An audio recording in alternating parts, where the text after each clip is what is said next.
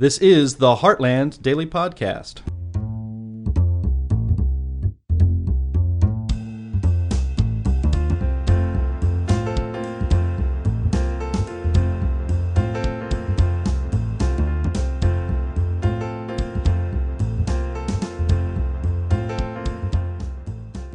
Hello, everyone. This is Anne Marie Schieber of Healthcare News, and welcome to the Heartland Daily Podcast. You know, in the wake of the much publicized opiate epidemic, doctors and patients are exploring alternatives to potentially addictive prescription drugs. One treatment is by using light waves. Photobiomodulation, PBM for short, is an FDA approved treatment being used in clinics in the US and all over the world, helping people like injured veterans, and cancer patients. There have been over 800 randomized clinical trials showing its effectiveness. To talk about it, I'm pleased to have as my guest this week Scott Faulkner. He is a senior advisor to the PBM Research Foundation. Welcome. Thank you very much, Anne. Well, you know, as an editor, many many things cross my desk, but frankly, I had never heard of this. Uh, it's been around for a long time, and it's been used, according to your organization, on 100 million patients. Is it now starting to get more attention because of the opiate epidemic? Absolutely. As, as you rightly said, you know, we, we topped 100,000 overdose deaths this last year, and the deaths is only one part of it for dealing with opioids. You, that it really costs because between the additional um, law enforcement requirements, the additional rehabilitation and medical treatment, almost a trillion dollars a year in medical costs and, and societal costs that uh, that public health is facing. And then and so when you start to realize how big a uh, impact this has, people are looking for how do you do something about it. Uh, the Food and Drug Administration has been trying to figure out ways of limiting the uh, use of opioids, but if you have pain, you have pain. And how do you take care of pain? And so the beauty of, uh, of photobiomodulation is that it addresses the underlying issues of the pain, not, not just masking the pain. And that's mm-hmm. the huge difference between opioids and the non pharmacological approach of photobiomodulation. Now, you have an interesting background. You were the chief administrative officer of the U.S. House of Representatives. You were in the White House. You're an author. And you've had some interesting roles internationally. How did you become involved in championing PBM? Uh, going back to uh, 2015, there was a uh, the Optical Society of America, which is one of the largest uh, groups dealing with light. It actually was founded by Thomas Edison and so it's been around a long time. One of the, one of the oldest uh, scientific organizations in America. They approached me to facilitate a global conference on this whole topic of what is light therapy, what is photobiomodulation, how does it become part of mainstream medicine. So they uh, figured that I would be the uh, best person to basically bring together 75 scientists and practitioners from about a dozen countries. And that's, and at, at the end of it, they said, well, can you help us beyond this one meeting? And I said, yes. wow. Well, l- let's talk about the treatment. What is it exactly, and, and what does it involve? Okay, so let's start off with we are uh, humans, as are any, uh, you know, we are what I call warm blooded plants. You know, we turn color in sun we need our vitamin D. Uh, we actually uh, have light. When light hits us, we actually feel better. And so when you look at the human body, you have 32 trillion cells. And within each cell, they have something called mitochondria. And these mitochondria uh, absorbs energy, which then drives the cell.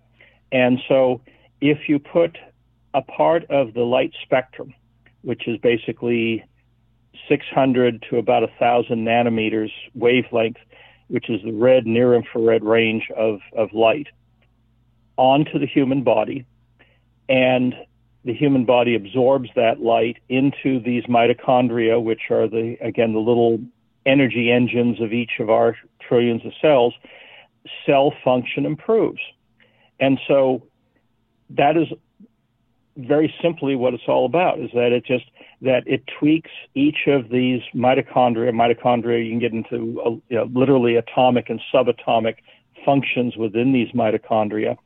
But by tweaking each of those mitochondria a little bit with this red near infrared light, you improve cell function, which means you can address any number of medical conditions.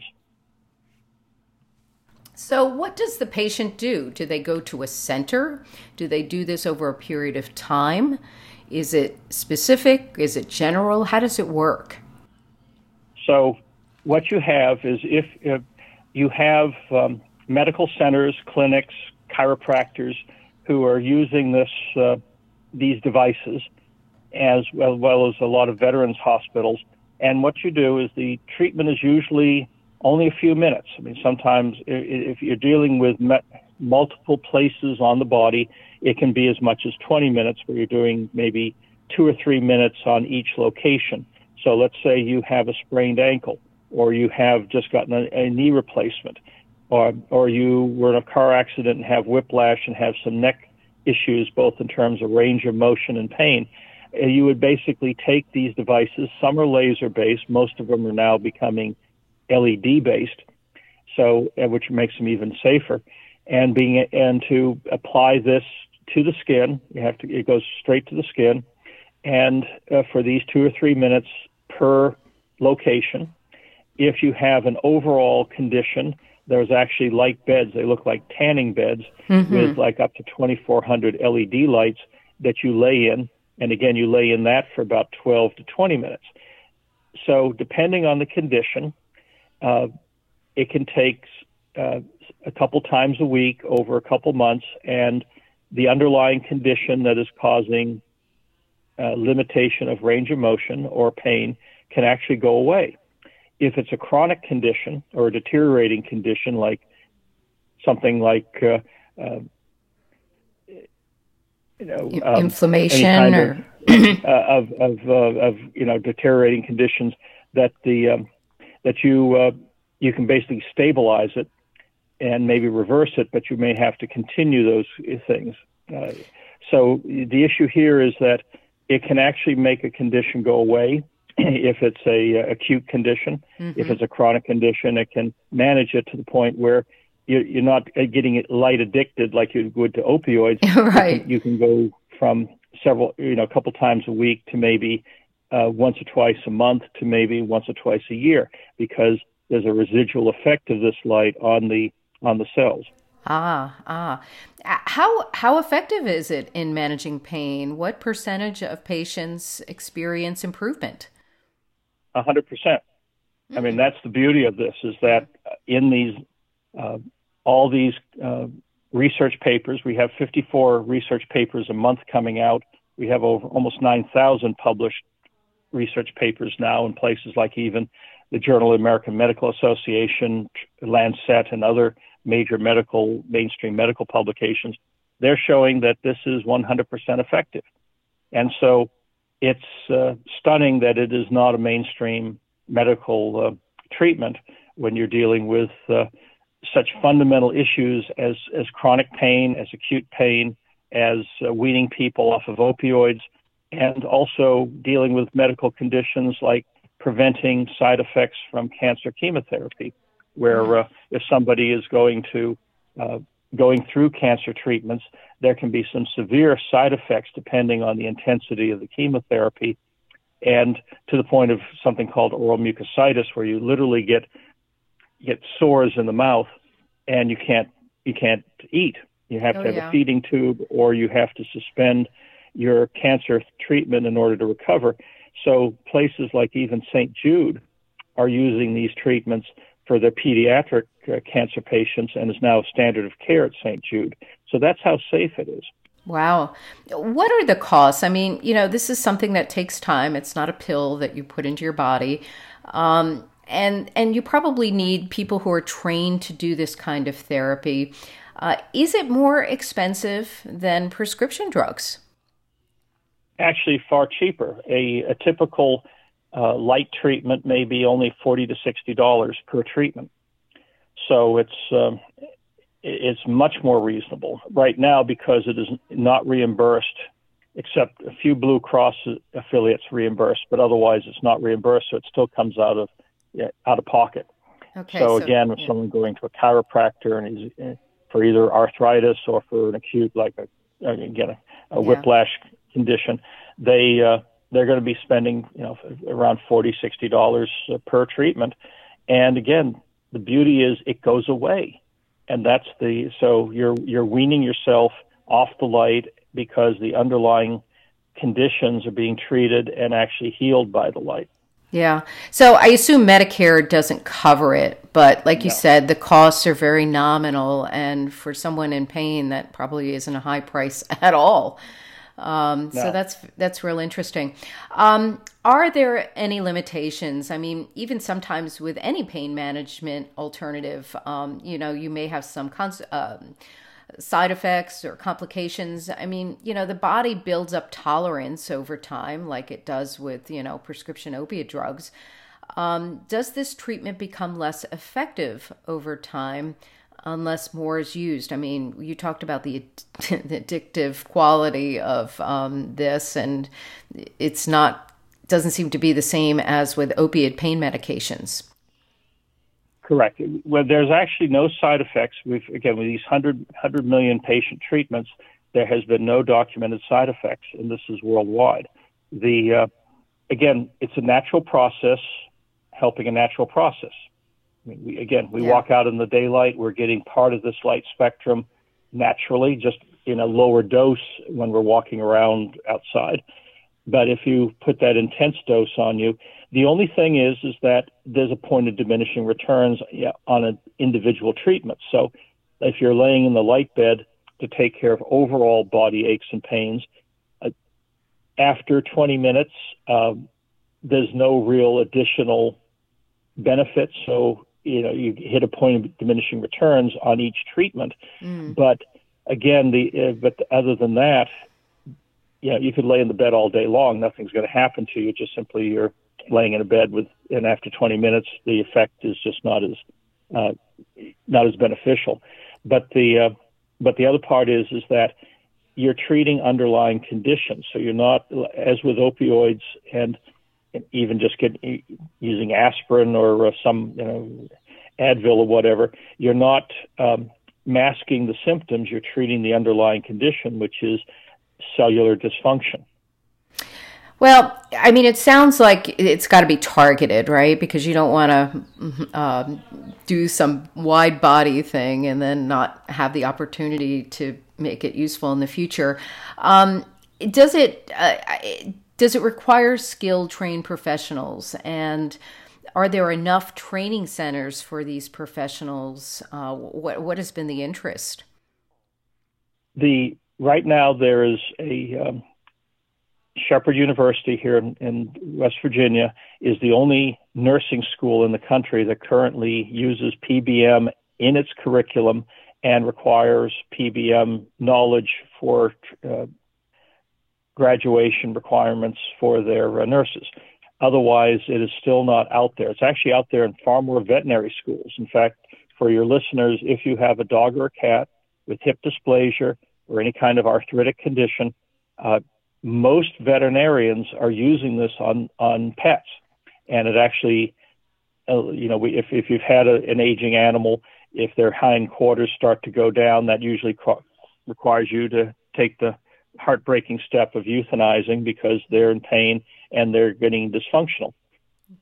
Light well, therapy yeah. can can elongate the life and quality of life of a of a small animal by anywhere from two to three years and this is well proven. And so it is t- taught in almost every veterinary school in the country. So the ir- irony is this uh, PBM, which has been uh, was discovered in 1967, is more available to your dog and cat than to your family members, even though they're your family members too. So that's the real challenge and frustration of this is that mainstream medicine because they figure if you you get it, you can cut it out or you can drug it out, but they haven't figured out how to uh, to use light as an alternative. Yeah. I mean, that was uh, my next question. How open is the medical establishment in prescribing PBM for pain management? I mean, I have a wonderful doctor, but I know the first question he's going to ask is where? where do you go for this treatment? I think a lot of people would be on board, but is that kind of the obstacle? Maybe if we, there were more treatment centers, centers, physicians would be more open to prescribing this? Absolutely. The other thing is is that if you go on to especially Amazon and look up red light therapy RLT versus photobiomodulation PBM, there are literally hundreds and hundreds, if not thousands, of devices out there. They are very low quality. Most of them are from China. Uh, they also um, have a much lower dosage, but people are buying these things. And they will, because it's still red, near infrared light off of LEDs, it will give you some relief. It will have some positive impact, but nothing by any stretch as much as a medical grade device. And those mm-hmm. medical grade devices are not every place they should be. So there's some confusion within the consumer market because they'll go and buy a red light therapy device and say, well, it worked a little bit, but not a great amount and they shrug their shoulders and say, "So what is light? Really isn't that big a deal?" Well, because they're they're you know they're getting what they pay for. You buy you buy something for sure. sixty to a hundred dollars. That's very different from a piece of medical equipment that costs twenty to thirty thousand dollars. What is the next chapter? Do you suppose now there's more openness to getting these centers open? I know this this um, center at Shepherd University used what was it, CARES Act grant money to, to get right. this going and we have a lot of government money being floated around. This just seems like a a good thing to want to promote. Yes uh, more and more policy level people are understanding that light has a role in in addressing pain in addressing other medical conditions and addressing general wellness. So we're getting more and more congressional and senatorial allies. We're getting more governors and legislators interested, certainly West Virginia, because it's the number, and tragically, the number one state for opioid mm-hmm. deaths, is uh, is also taking the lead on using light to address opioids. So, uh, but you have all these other states that still need to come on board. The other piece of the puzzle is that you have uh, more and more veterans hospitals. There's now a, do- a dozen of the 700 veterans hospitals in the country that are using PBM for um, as an adjunctive uh, pain management uh, device for um, post-operative pain, for uh, um, helping with rehabilitation. Because if you pre-treat before you go through physical rehab, you can actually speed the process of physical rehabilitation. So more and more veterans hospitals are finally realizing this is important for the, for veterans. Well, this is just excellent. Um, wh- where can people get more information? The best place is uh, the PBM Foundation has a website which includes uh, new research papers every month. And so it's just pbmfoundation.org. And so that we also have a Facebook page. But if you go on to pbmfoundation.org, it has uh, the latest research, it has the latest events, it has the latest news articles on this, and also it has links to uh, the to the uh, National Institutes of Health and many other uh, government uh, websites that have additional information. So that's the best one-stop shop. Great, and we're going to have an article in the May edition of Healthcare News. So. Um, that's uh, be on the lookout for that. We have an article up on uh, Heartland Daily News on this as well, and I'll include a link to the PBM Foundation and links to the other articles. And thank you so much, Scott Faulkner, for educating us today on this pain management alternative called photobiomodulation.